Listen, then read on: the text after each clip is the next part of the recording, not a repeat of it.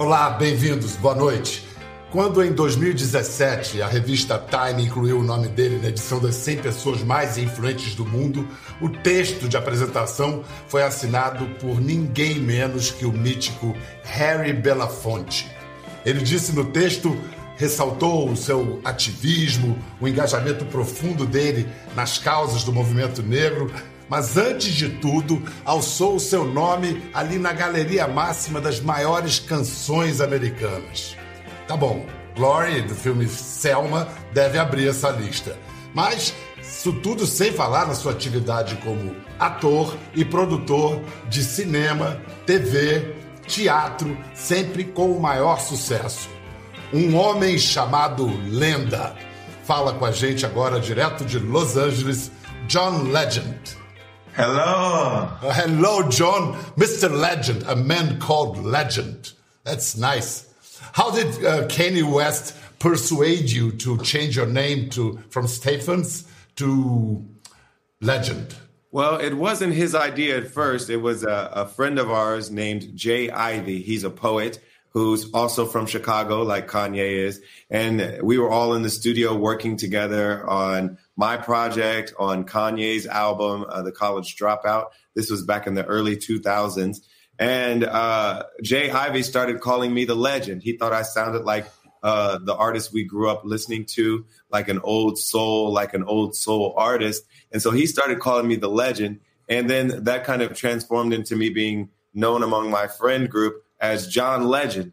And uh, the nickname uh, ended up becoming a stage name as more and more people knew me by that name. And Kanye was definitely one of the people that convinced me that it would be a great stage name. And so I went with it. And I knew that it was um, a little presumptuous for a brand new artist who hadn't put an album out yet to call him uh, call himself a legend. But uh, I've been trying to live up to that for the rest of my career. Yeah, it, fits well on you. Don't worry, it's okay. but listen, uh, talking about the quarantine, uh, what what has have been the best consequences of being isolated? Well, of course, uh, you know, having small children, that uh, this is a really important time in their lives, and the fact that we get to spend a lot of time with them, they're happy, we're happy it's really cool spending a lot of time with our kids. Uh, it's been a great family time for us. And uh, obviously, there's been a lot of tragedy uh, that's happened during the quarantine, but I think that's one positive aspect of it uh, that we have had the time to spend with our families. Normally, during this time, I'd be flying all over the world promoting the album, uh, preparing for the tour. Um, but uh, I've had a chance to spend time with the family, and I think that's a beautiful thing. That's true. Now, down here in Brazil, we have the, the, the pandemic, so I mean the, the coronavirus, but we also we're also having problems, trouble with our leadership. Uh, how are you dealing with yours? Well, I think we have a, a similar problem here in the United States. Uh, both the U.S. and Brazil uh, have not responded well to the pandemic. Um, and I think that is uh, directly uh, attributable to the fact that uh, we need better leadership. We need better leadership here in the States. I can't speak about uh, Brazilian politics because I don't know much about it, but I, I do know that uh, uh, your leader has kind of styled himself after Donald Trump. And Donald Trump is not a good example of leadership. and I think both of our nations are suffering from the lack of good leadership during this pandemic.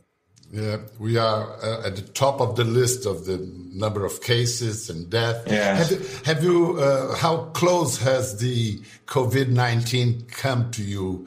Can, uh, any any relatives or friends that were affected by it? Our family just lost one of our cousins. Um, he's from my dad's generation, so he my dad's seventy years old, so he's around my father's age. But uh, we just lost him, and his wife uh, has the disease his son, who I went to high school with, has the disease. So it's definitely hit our, hit our family, and it's something we're worried about. Listen, um, you belong to a very exclusive club, the EGOT. Am I saying yes. it right? EGOT, the artists that received the EGOT status. Status. Yes. Uh, could you could you explain to Brazilians what does that mean? EGOT. Well, we have four major academies in the U.S. that award uh, trophies, and so one of them is the Television Academy, which awards the Emmys. Uh, then we have the Recording Academy, uh, which awards the Grammys, and then we have the Film uh, Motion Picture Academy that awards the Oscar, and then we have uh, Broadway uh, musicals, which are awarded the Tonys. So I've received each of those awards: Emmy, Grammy, Oscar, Tony and only 15 people in the history of the world have, have won all four awards, and I'm part of that exclusive club. So it's it's a very nice thing to be a part of. It's incredible, and you're only 41. Uh, yes. Well, but it, it's hardly surprising considering that you started composing songs when you were four, according to the legend. Uh, well, it's not exactly true. I, I started taking piano lessons when I was four and probably by the time I was seven or eight, I started writing songs. Which kind of songs did you write when you were a small child? I wrote like uh, Christmas songs. I wrote songs for church. I grew up in a family that was very heavily into gospel music, so I wrote some gospel music. And then uh, as I got a little bit older and I started to uh, like girls, I uh, I started writing songs to the girls that I had a crush on uh, when I was young and uh, and so my songs were about that. Once I started, uh, you know, hit a certain age. Yeah, we do need love songs to approach girls. Uh, this is definitely human. Listen, you remember, you recall any of these songs to show us a little bit, to sing us a, uh, just a small part? Oh, I didn't record any of them, but I, I, I remember one of them I wrote when I was probably about 12 years old. Uh, it was called I Want to Make You Mine. ah. I've been looking all this time at you. I want to spend the night with you. I want to make you mine. oh, you're wow. beautiful. You look so fine. I forget all the lyrics. They were they were pretty corny. Uh, uh, wow, but did you spend the night with her? No, I did not. Of course, I was too young for that. well, but it, the fantasy was good enough, wasn't it? When Uh, John Legend, João Lenda, acaba de lançar um novo disco em meio a esses tempos terríveis. E o disco traz uma mensagem de amor, de amor maior, bigger love. I was telling Brazilians, you know, Brazilians have a crush on you. You have, oh. yeah, they do. We do. Lots of Brazilians. You've been here several times. You've been here yes. to Rock in Rio, and then you did a clip as well in Rio. Yes, I filmed a video for a PDA uh, in Brazil. PDA meaning public display of affection. That's right. It's a song about it, the, the chorus says, "Let's go to the park." I want to kiss you underneath the stars. Maybe we'll go too far. We just don't care. We just don't care. so that was that was from my 2006 album, and we filmed the video in Rio. Yeah, d- d- depending on the country you are, PDAs are very dangerous. Once I was with my wife in Japan, and I gave her a hug, and someone passed by and said, "Get a room." But, yeah, but, some countries uh, PDA is very frowned upon. I think yeah. Brazil's okay with it though. Thankfully, Bra- Brazil is very much okay with PDAs. Uh, a bit exaggerated sometimes. but listen, no one could ever forecast that this album, a love album, bigger love, would be released in the world uh, amidst the greatest planetary crisis in decades, in a century. Um, were you any at any moment afraid that it would sound out of tune with these tragic times? You know, we thought about it. We thought about what was going on in the world and thought about what's going on in the states. Uh, people marching in the streets, protesting, and we've seen a lot of images of grief and of outrage. And you know, I thought about, you know, would it be okay to put this music out now? But I also felt like people needed some joy in their lives. They needed some love, some human connection. And I feel like this music can help spark that. And this is a this is political as well. It's a political statement, nevertheless, and reminded me. I was like googling John L. The first John L. that, that appears is John Lennon The second one, second one was John Legend, and the last album of John Lennon was Double Fantasy. Was all about love and daily life. He and Yoko, and it was very political as well. Affection is a very powerful tool to move people to do things, to go to streets, and affection. Yeah, I think love is is so much a part of our lives, and sometimes we just talk about it when we talk about romance or we talk about the love that we feel for our families. But I think love should be a motivator in our politics as well.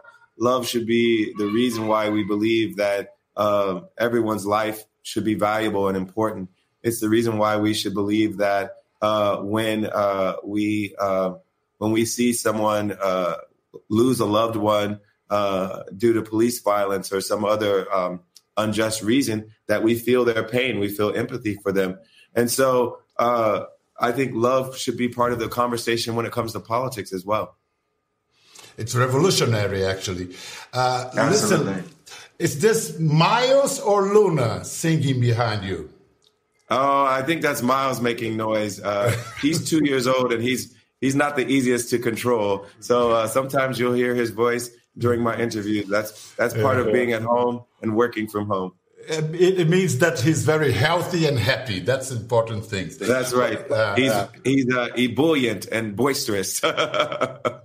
Beautiful. Let's take a minute to recall a very special moment when billions of people around the world stopped to hear and revere you and your life message. It was two, 2015, the Oscars. And the Oscar goes to John Stephens and Lonnie Lynn for Glory, Selma.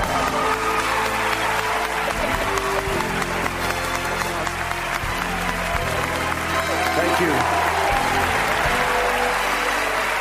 you. Nina Simone said, It's an artist's duty to reflect the times in which we live. We wrote this song for a film that was based on events that were 50 years ago, but we say that Selma is now because the struggle for justice is right now. Yeah. We know that the voting rights that act that they fought for 50 years ago is being compromised right now in this country today. We know that right now the struggle for freedom and justice is real. We live in the most incarcerated country in the world. There are more black men under correctional control today than were under slavery in 1850. When people are marching with our song, we want to tell you we are with you, we see you, we love you. Wow. You have probably. What a moment. Yeah, what a moment. You have probably watched this moment many times. But uh, I haven't seen it in a long time. I, I, it's, it's, it's nice to see it again. It was really one of the most powerful moments in my career. I've, I've uh, had quite a few special moments, but very few that uh, that uh, would in any way uh, challenge that moment as as one of the most um, special moments in my career. Your mom was incarcerated when you were a child.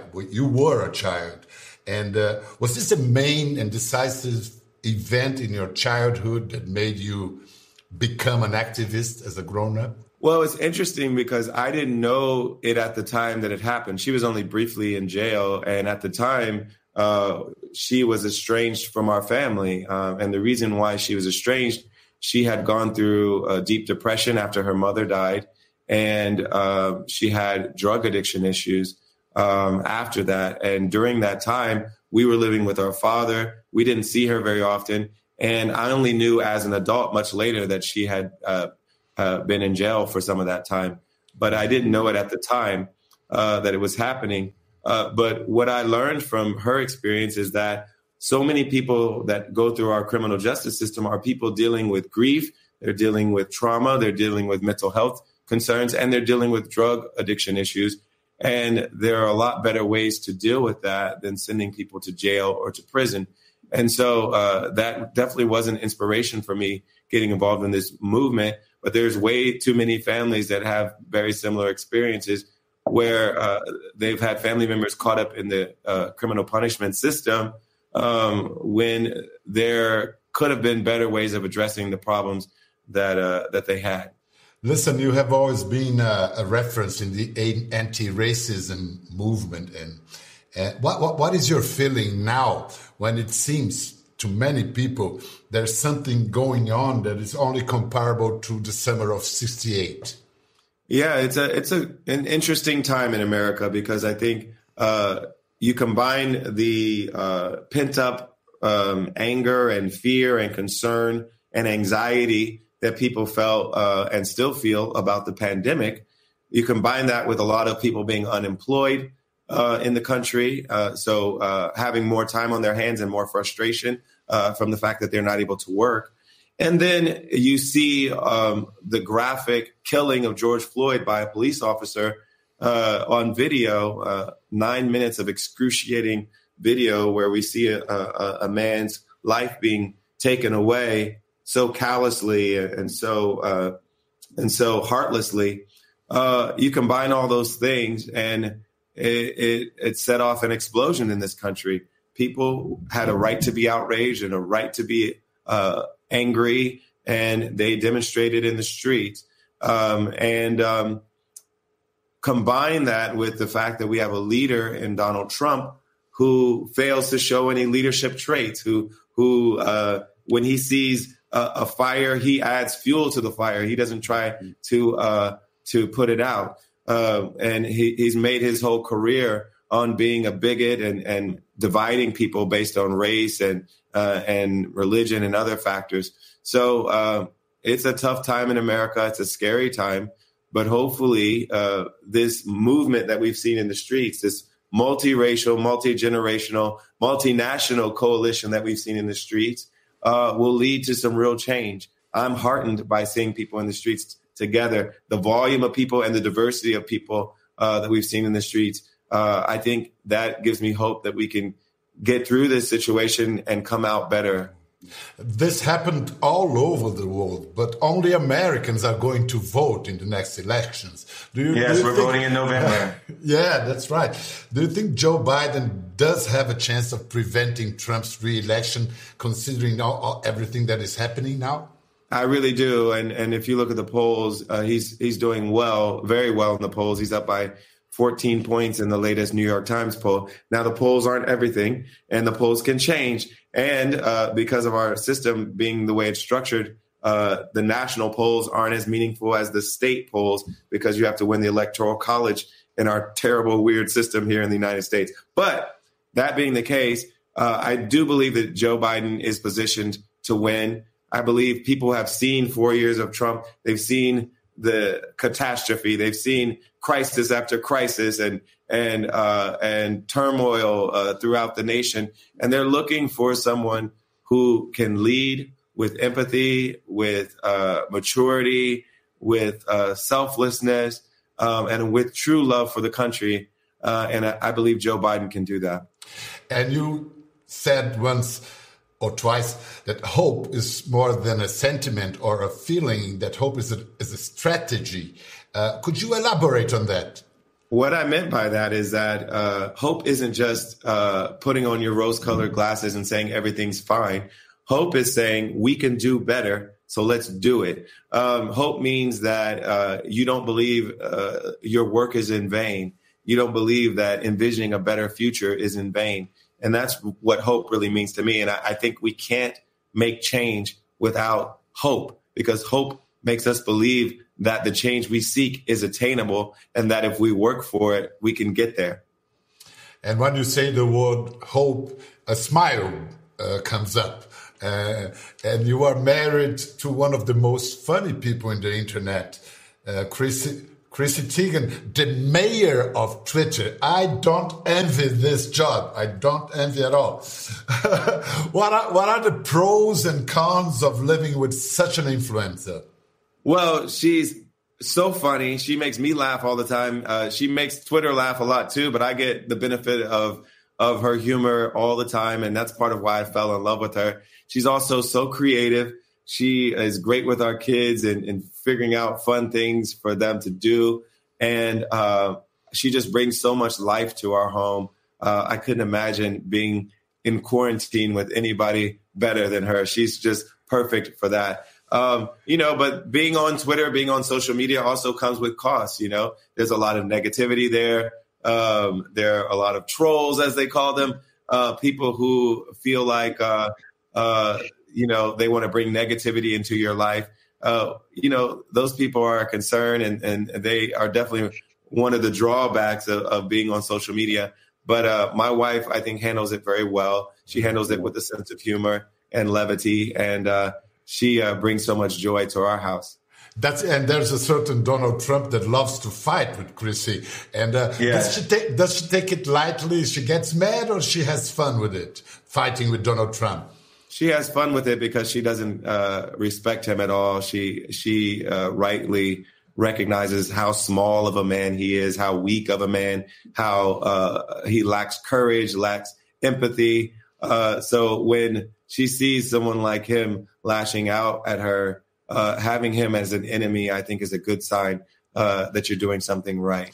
You're in the right side of history, as they say. Listen, after these months of social distancing, uh, after this big um, planetary trauma, uh, I know you are a sport lover as well, sports lover, and I, I, would like to to ask you for projections about the future, the near future of show business, of sports. Are you getting anxious to return to a real stage, to go on a trip, on a tour? Well, I miss my audiences. There's something special about hearing their voices, hearing their cheers, uh, seeing them in person. Uh, there's no uh, way to simulate that on the internet. It, it just isn't the same. And so I definitely look forward to being able to go on tour again. But I'm not going to do it until it's safe for everyone to, to be there and, and be in the audience without uh, fearing getting ill and, and, and with an illness that can be very dangerous for anyone to get. And then uh, when it comes to sports, uh, I think um, in the NBA they're going to uh, start the, the season or in the season uh, without audiences, and, and, I think that's the right thing to do. Uh, I've seen uh, Bundesliga uh, in football doing the same thing, and and I think that's NBA, an important thing. In the NBA, LeBron James said he's not playing without an audience.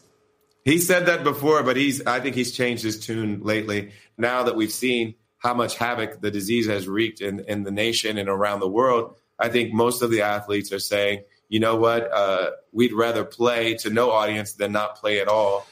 Talking about the future of Miles and, and Luna, uh, which kind of country will be America when they grow up?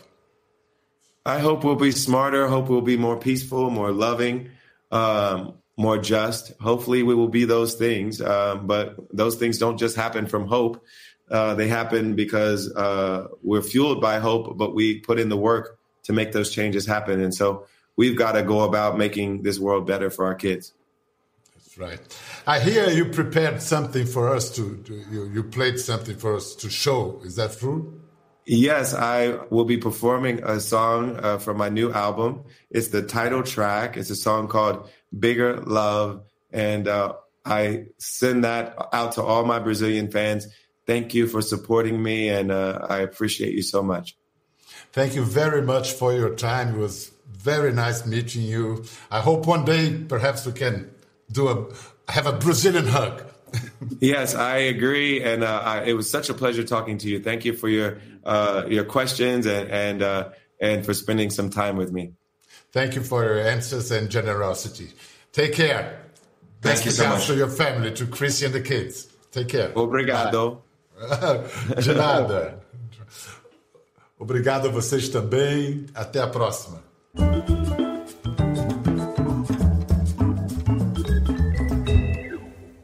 Gostou da conversa?